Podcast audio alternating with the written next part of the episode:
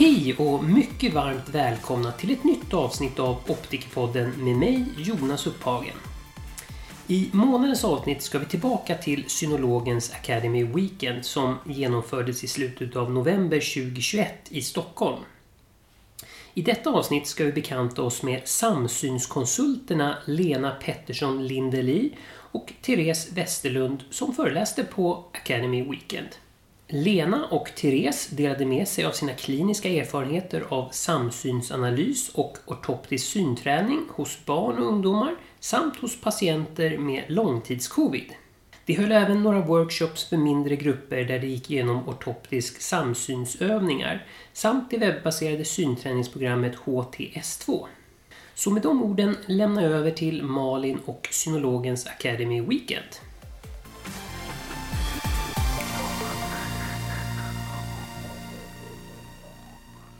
Då vill jag börja med att tacka Lena och Therese här för er intressanta föreläsning igår. Väldigt intressant och inspirerande. Ja, tack så mycket. Therese, du har ju varit med i Optikerpotten tidigare men jag tänkte ändå att vi kör en liten kort presentation om vilka ni är och vad ni jobbar med och inom optometri och sådär. Så du kan väl börja Lena? Mm. Jag jobbar då på Memira Nacka ögonklinik och på Se och synas i Alvik. Och träffar mycket barn och ungdomar som har samsynsproblem och eh, har då vidareutbildat mig inom samsynsproblematiken. Jag gick en eh, barn och samsynskurs i Norge 2015 och så har jag gått Tony och Sabers ortoptikkurser, den grundläggande och avancerade. Och så har jag haft duktiga kollegor i Alvik som man har lärt, lärt upp sig av när man började jobba där. 2002 började jag där. Intressant. Ja, utbyta erfarenheter är ju alltid bra liksom. Och Therese, du får dra en liten repetition för de som inte har lyssnat på det tidigare avsnittet. Ja, jag heter Therese Westerlund, jobbar på Optiker Almo i Linköping. Jag jobbar mycket med eh, post-covid-patienter, eh, även trauma och även barn och ortoptiska övningar.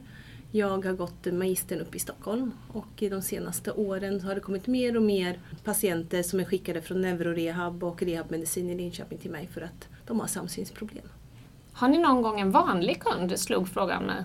Det ja, händer? Det har vi. Ja. De tycker vi jättemycket om. Ja. ja. Och ni pratade igår på er föreläsning om något formulär som kallas för SIS. Kan ni berätta lite vad det är för något och vad man använder det till? Mm. Det är ett formulär som både jag och Therese använder oss av till våra klienter. Och det står för, för Convergency Insufficiency Symptom Survey och är ett formulär som används kliniskt och i forskning. Och då fyller de ofta i det här formuläret när de sitter i eh, väntrummet. Och eh, då får man en uppskattning hur de ligger till poängmässigt och barn ska då inte ligga över 16 poäng på det här formuläret. Och har de samsynsproblem så hamnar de ofta uppåt 30-40 poäng. Och då vet man lite vad man ska jobba med. Så då skannar jag in det här formuläret och sen när de kommer tillbaka efter avslutad behandling då får de göra det igen.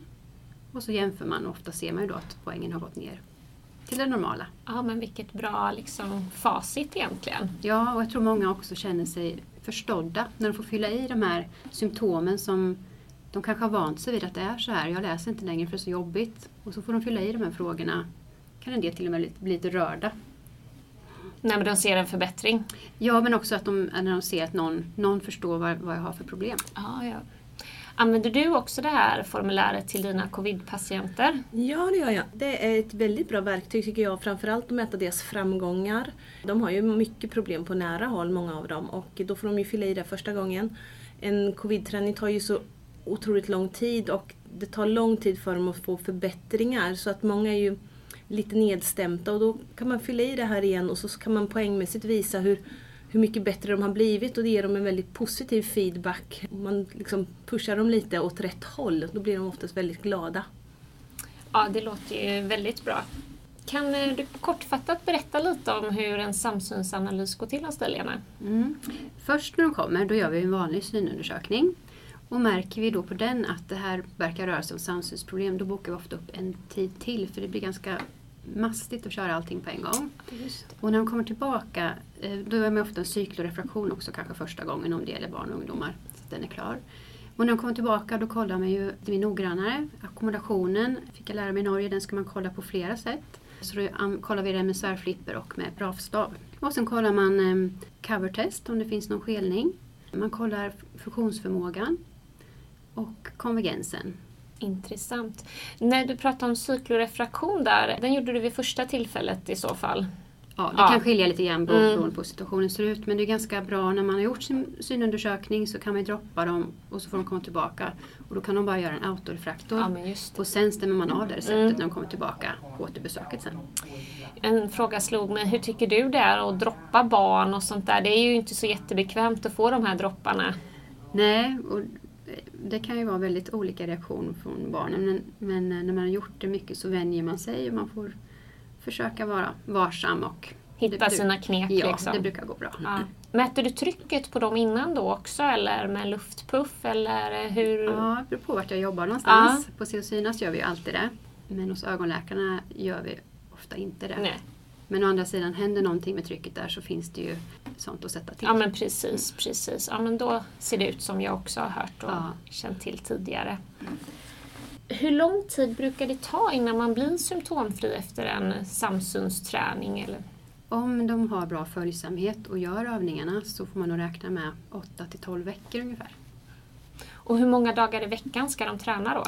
Eh, fem dagar i veckan, 15 minuter per dag fick vi lära oss i Norge. Men det, det skiljer sig åt olika skolor. Och också vad patienten har för problem. Är det någon traumapatient då orkar de kanske inte alls köra så länge utan man får anpassa tiden efter vem man har att göra med.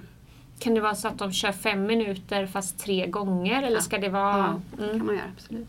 intressant. Hur brukar det vara med trauma och covidpatienter då? Där har man kanske bara en 30 sekunder på varje övning i början för att de orkar inte mera och sen utspritt över dagen och kanske bara två, tre övningar. Så, så att det, det är mindre repetitioner, kortare stunder. Mm. Hur lång tid brukar de eh, ta innan de når symptomfrihet? Det är svårt att säga, de har ju så mycket bakomliggande också. De har ju inte bara samsynen, det kan ju vara andra saker också. Framförallt covid-patienterna. Men covid-patienterna har ju en träning ungefär på ett halvår innan jag släpper dem. Och trauma har jag haft allt från en 12 veckor till ja, 9-10 månader innan jag tycker att de är så pass bra som de kan bli. Sen kan jag också tillägga att om de kör det webbaserade träningsprogrammet, HTS, då är ju tiden upplagd på ett annat sätt. Då kör de 25 minuter i början för det är fler övningar. Och sen med tiden när det fortgår så blir det färre och färre övningar så i slutet kanske det bara är 7 minuter. Så där är det upplagt på ett annat sätt. Ja, okej. Elena, kan du berätta lite om den digitala ortoptiska träningen? Mm. Det är då ett program som tränar hela synsystemet allsidigt. De kör mjuka följerörelser, sackader, eh, konvergens, divergens och ackommodation. Eh, och då köper de hem 100 träningstillfällen och ofta krävs det kanske mellan 40 och 60 gånger innan de är färdigtränade. Och då tränar de fem dagar i veckan och då har jag möjlighet att följa dem på webben. Så jag går in en gång i veckan och tittar hur det går. Då ser man grafer för dem, hur de eh, har utvecklat sig. Och ibland hör de av sig och säger att det här går inte, jag klarar inte den här övningen, jag får inga stjärnor i systemet som de då får när de har uppnått ett mål. Men då kan man se kanske ibland hur det är som en trappa, att de håller på att stegar sig upp och så kan man peppa dem. Så det är ett väldigt, väldigt bra system tycker jag. Att man har chattfunktion funktion i systemet så att man kan ha kontakt hela Ah, tiden. Ja, ja, de behöver inte ringa dig och fråga. Nej. Och då vet de att jag kollar en gång i Mm. veckan. Ehm, Så det blir en väldigt bra följsamhet ofta på de programmen. Och att man vet att hela systemet får sig en riktig genomkörare. Så har många bra fall tycker jag som vi har löst. Ja men vad roligt. Och eh, det här kan de installera på sin egen dator eller Ja. behöver de en helt ny dator? Nej. Nej. Utan de eh, får en kod och så köper de hem programmet och sen kan de eh, installera det på surfplatta, dator, på flera enheter. Är de utomlands kan de logga in liksom var som helst Mm. på det här systemet och köra. Smidigt. Och så vet de att jag följer dem. Eh, Men det här är både för barn och för vuxna? Ja. Ja. Vilka använder det mest? Är det barn eller vuxna? De som jag får bäst resultat på är Mm. ofta de här barnen som är 9, 10, 11, 12 som dessutom har en motiverad förälder med. Mm. Och de här barnen som är lite yngre de gör ju det jag säger åt dem att göra. Mm. Sen när jag får tonåringar som kanske har jättestora problem men deras liv är fullt med så mycket annat. Då kan man få kämpa lite mer för att de verkligen ska göra övningarna. Ja men precis, och du visade ju lite hur de här övningarna mm, såg ut igår och det Mm. kändes ju lite mer så här barnbaserat det lilla du visade. Eller finns det även så att det kan vara lite roligt för en tonåring? Eh, Sådär, eller? Många, de får ofta, jag presenterar ju alltid vad de har för alternativ. Att man kan köra klassiska övningar Mm. eller webbaserade och de flesta tonåringar tycker att det är lite roligare att trycka på knappar än att köra Ja. de här vanliga. Med flipper och Ja. brockstring och Ja, sånt. de tycker Mm. att det känns lite modernare tror jag. Ja. Precis.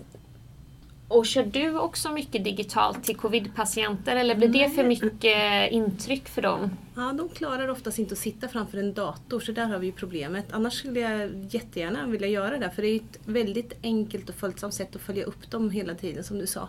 Så att eh, det har varit lite svårare med dem att köra det. Eh, men jag har några barn, jag är inte lika duktig som Lena på det. Men eh, ja, jag har några patienter som kör det också, absolut. Mm. Och vad jag förstod för covid-patienterna så handlar det ofta om enkla övningar, att de behöver egentligen bara kanske röra huvudet fram och tillbaka eller du drog exempel att gå ut i skogen eller nära en vägg i stan och sånt där. Kan du berätta lite kortfattat? Ja, oftast så kan de ha ju problem med vestibulokulär reflexen. Det är den reflexen som stabiliserar ögonen och balansen när du är ute och går. Och eh, den kan få hamna lite i obalans och då kan man träna upp den genom vissa övningar. Och även det här med optic flow, det här med att objektet blir större på näthinnan man när, när man närmar sig det. Och det kan man också träna upp genom att gå i skogen, jag brukar säga det, gå in bland granar och tallar så nära som möjligt. Och det är jättebra både för balansen och för deras välbefinnande att vara i skogen. Så att eh, det är mycket ordinerat att de ska ut i skogen och gå. Hur ska vi jobba för att kunna fånga upp barn och vuxna som har problem med samsynen? Det första är ju kanske att använda sig av SIS-formuläret för bara där fångar man faktiskt upp vem man kanske ska gå vidare med. Och sen tycker jag också det är viktigt att man på barn och ungdomar gör, ungdomar gör en cykelrefraktion så att man ger dem rätt korrektion först och främst innan man börjar påbörja med någonting annat. För ibland kan det räcka med att de bara får rätt styrka. Mm. En dold hyperopi som Mm. behöver korrigeras till exempel. Och, och märker man sen att, att det är samsyn då får man ju gå vidare då och titta på de mätningarna också. Ja men precis. Jag håller nog med dig. Och sen utbilda optikerna. Jag brukar säga att anamnesen, som sist är ett formulär i anamnesen, då, det är ju jättebra. Och sen ställa följdfrågor när man har de inne patienterna. Att, att våga ställa lite följdfrågor. Har du problem med bildrörelser? Är det jobbigt att titta på TV? och sådana saker. Att man gör sådana små, liksom, och då kan du det kan komma fram då, både det ena och det andra, när man ställer lite följdfrågor. Var lyhörd. Ja men precis, framförallt till barn är det ju svårt att fråga bara har du problem med synen? Ja, då får man oftast vända sig till föräldrarna. Mm. Men barn är då är SIS-formuläret ett väldigt, väldigt bra redskap att ta fram. Det tycker jag. För barn vet ju ofta inget annat om än, än sina egna ögon. Så de, de kanske inte ens reflekterar över att det inte ska vara dubbelt. För det har alltid varit dubbelt och de vet inget annat om. Verkligen. Och många optiker kan ju känna sig obekväma med det här med samsynsproblem. Att det liksom, man har inte haft det i sin rutin eller i anamnesen som du säger. Vad, vad skulle ni ge för tips om man vill komma igång med det här? Börja grundläggande. Bara det att vi gör preliminära testerna, covertest, konvergensnärpunkt, motilitet och pupillrespons. Bara där har man börjat fånga upp en del av problematiken. Så får man lägga till akvidsmätningarna. Och hittar man då att det här är någon som behöver gå vidare, då kan man ju antingen internremittera till någon som jobbar mycket med samsyn så de kan göra en lite större analys. Eller så börjar man själv Mm. utvidga lite grann. Ja, men men, bara att man inte missar dem. Att man åtminstone kollar akviden. Jag håller med dig. Och sen ha färdiga små mallar så du vet lite vad du gör. Du behöver inte göra så många mätningar. Vad som Lena så börja smått. Ordinera. Eh, några få övningar. Det brukar räcka ganska långt. Ja men verkligen inte. Det blir inte så stort trappsteg Nej. liksom. Och Lena, du sa att du jobbar på Nacka ögonmottagning också. Mm. Kan du berätta lite hur en arbetsdag ser ut där? Vad träffar du Mm. för patienter där? Och det är väldigt olika beroende på vilken eh, ögonläkare man jobbar med. Men eh, ofta jobbar jag ihop med en ögonläkare där vi träffar barn. Då. Så då gör jag ofta förmätningar till ögonläkaren. Eh, märker jag då på SIS-formuläret att här behöver vi göra mer, då kollar jag ju konvergens, ackommodation, covertest och fusion. Och beroende på vad man får fram där så tar antingen vi hand om dem och syntränar eller så går de vidare till ortoptist. Om, de, om det är så att det är skelningsbit med glasögon som Mm. gäller där. Så det blir väldigt bra teamwork mellan ortoptist, eh, ögonläkare och optiker tycker jag. De får Så där bitar. jobbar ni även med SIS-formulär och träning på en ögonmottagning? Ja, Mm. så vi kör. Vi har flera HTS-patienter. Så vi hade ett, ett jätte solskensfall här precis i veckan som det gick väldigt bra för. Ja, vad Så roligt. Ja, det var roligt. Och är detta sådana som söker till den här ögonmottagningen privat eller är det remisser via landstinget? Ja, många kommer på remiss från skolsköterskor men också från optiker eh, Mm. runt omkring och många söker då för huvudvärksproblematik. Så Mm. att den eh, ögonläkaren jobbar med ju, eh, kör ju neurooftalmologisk undersökning på dem. Mm. Så att vi hittar om det är någon som har huvudvärk på grund av intrakraniellt förhöjt tryck till exempel. Så att de får ju våra olika kompetenser när de kommer dit. Ja men verkligen. Och hur lång tid bokar ni upp på ett besök där då, på ögonmottagningen för barnen? Ja, när jag kollar först så har jag ofta bara 20 minuter och gör en enkel förundersökning. Eh, Och sen tar ögonläkaren vid. Och märker man sen att man måste utreda mer då får man boka upp ett besök till med Ja. psyklo ofta då också. Mm. Och då mäter jag lite till. Mm. Eh, och ibland ortoptist så, så kör en halvtimme. Så det kan bli både två, tre besök innan Mm. man är färdig med det man Ja. vill ha. Ja, spännande. Och du gästade ju podden för ungefär 7-8 månader sedan Therese. Vad, kan du berätta någonting vad som har hänt sedan sist? Har efterfrågan ökat eller minskat på dina undersökningar? Ja, jag tycker nog det har ökat lite ändå. Eh, Jag hittar mer och mer patienter som kanske inte söker för covid-problem utan de söker för en vanlig synundersökning men jag hittar att de har haft covid och mer besvär därefter. Så att, ja, det kommer mer och mer. Ställer du frågan då, har du haft covid-infektion eller kommer det liksom em, fram att det började efter jag hade haft covid eller hur brukar det se ut? Jag ställer frågan till alla faktiskt. Efter eh, jag har börjat jobba med dem så vet jag ungefär lite mer vad jag ska inrikta mina undersökningar på. Mm. Mm. Intressant. Och hur lång tid efter en covid-infektion brukar det vara att eh, patienterna söker för synproblem? Det brukar vara nog en tre fyra månader eh, efteråt ungefär. Och det, det är kanske så, så länge man tycker ändå ska det ta innan man ska börja med ortoptiska träning. Så det ska gå en stund så man får läka en del innan man ger sig på systemet. De har ju oftast flera problem, kanske problem med andning och de går på lungmedicin och de har olika rehabiliteringsövningar. Så att, eh, jag tycker det är bra om de väntar några månader innan de kommer till mig. Just det, och igår pratade du lite om eh, sådana här läsglasögon med lite bas in. eh, Ja. Nämndes. Ja. Är det någonting som ofta används också till eh, Ja, covid-patienterna? ja, absolut. Eh, De har ju oftast problem med att konvergera och för att komma igång och kanske kunna jobba lite så ger jag mycket prismabas in. Fyra prismabas in fördelat på höger vänster. Ger lite avlastningsprisma och då kan de komma igång. Kanske bara kunna läsa fem minuter om dagen betyder jättemycket för vissa. Och andra kanske kan börja jobba 25 procent. Så att, ja, eh, jag tycker eh, det ger bra effekt på att ge lite prisma. Och för mig som är lite ovan med det här med prisma och känner mig lite osäker, fyra bas in vid läsning, Ja. är det oavsett om de har en exo eller esofori eller hur Nej. esoforin ser ut? Eller? Den är ju också exon, alltså de har ett dåligt konvergensnärpunkt kan man Ja, säga. Ja, de har ja. en fjärmad konvergensnärpunkt och där har ju många har ju det ihop med ackumulationsproblem. Mm. Du sa ju tidigare här i podden också att du jobbar mycket med post-covid-patienter men eh, innan dess då var det mycket andra traumapatienter. Kan du berätta lite vad, vad de har varit med om och så? Jag hade faktiskt mycket barn som kom från barnrehab med hjärnskakningar som Mm. de inte riktigt fick ordning på. De hade gått på rehab kanske ett år där uppe och då, de var bra men ändå var inte det lilla sista som liksom fungerade. Lite, fortfarande lite huvudvärk, lite problem att läsa, lite jobbigt i skolan och så. Och rätta glasögon ihop med lite ortoptiska övningar gjorde oftast att de blev mycket bättre. Ja, vad kul. Och i branschen så pratar vi väldigt mycket mer om shared care, att vi ska hjälpas åt och vi blir duktiga på olika saker. Får ni mycket remisser från andra optiker? Ja, jag tycker att jag får mer och mer i alla fall ifrån Östergötland när jag jobbar. De blir bättre och bättre och jag tycker det är bra för man får mycket patienter, man blir bra på det man gör. Och vidare så slussar jag över mina patienter till andra kollegor då, som jag tycker att de är bättre än vad jag är på. Så att, ja, jag tycker det är bra. Mm. Och det tror jag vi kan bli mycket, mycket bättre på. Att skicka internremisser och nyttja att vi har många magisteroptiker i landet som kan göra cyklorefraktioner och man, att man upprättar någon slags hederskodex eh, mellan de butiker som Mm. samarbetar. Mm. Och du har ju även en verifierad kompetens inom Samsung, Lena. Kan du berätta lite vad det innebär? Mm.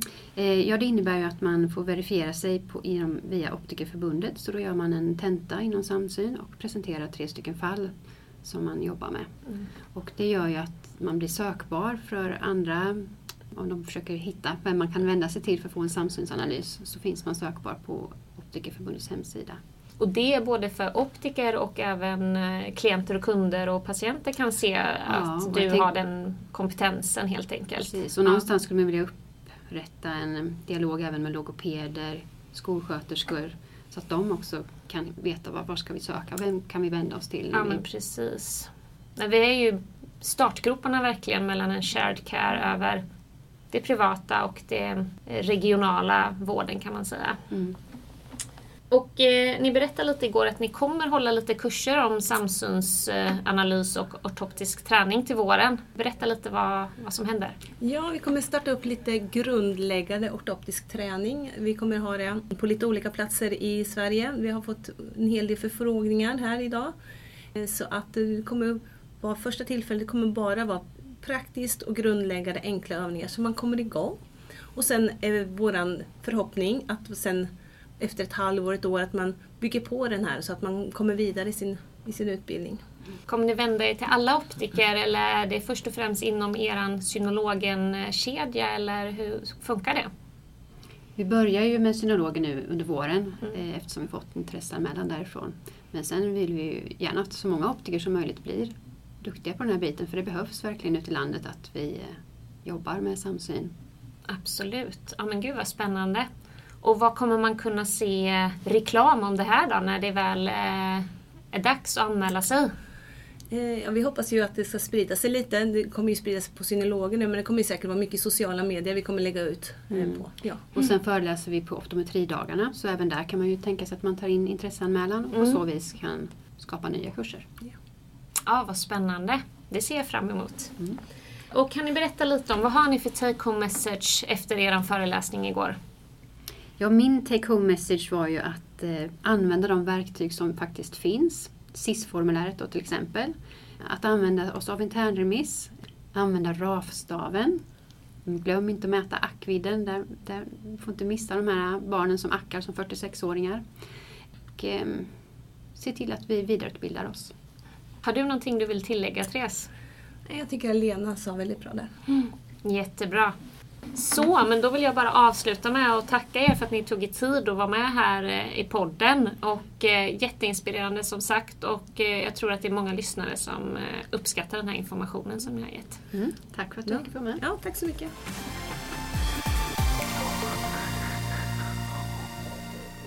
Då tackar jag också Therese och Lena för deras medverkan i Optikpodden. Och jag vill givetvis även tacka Malin Nordström för detta inspel i Optikerpodden.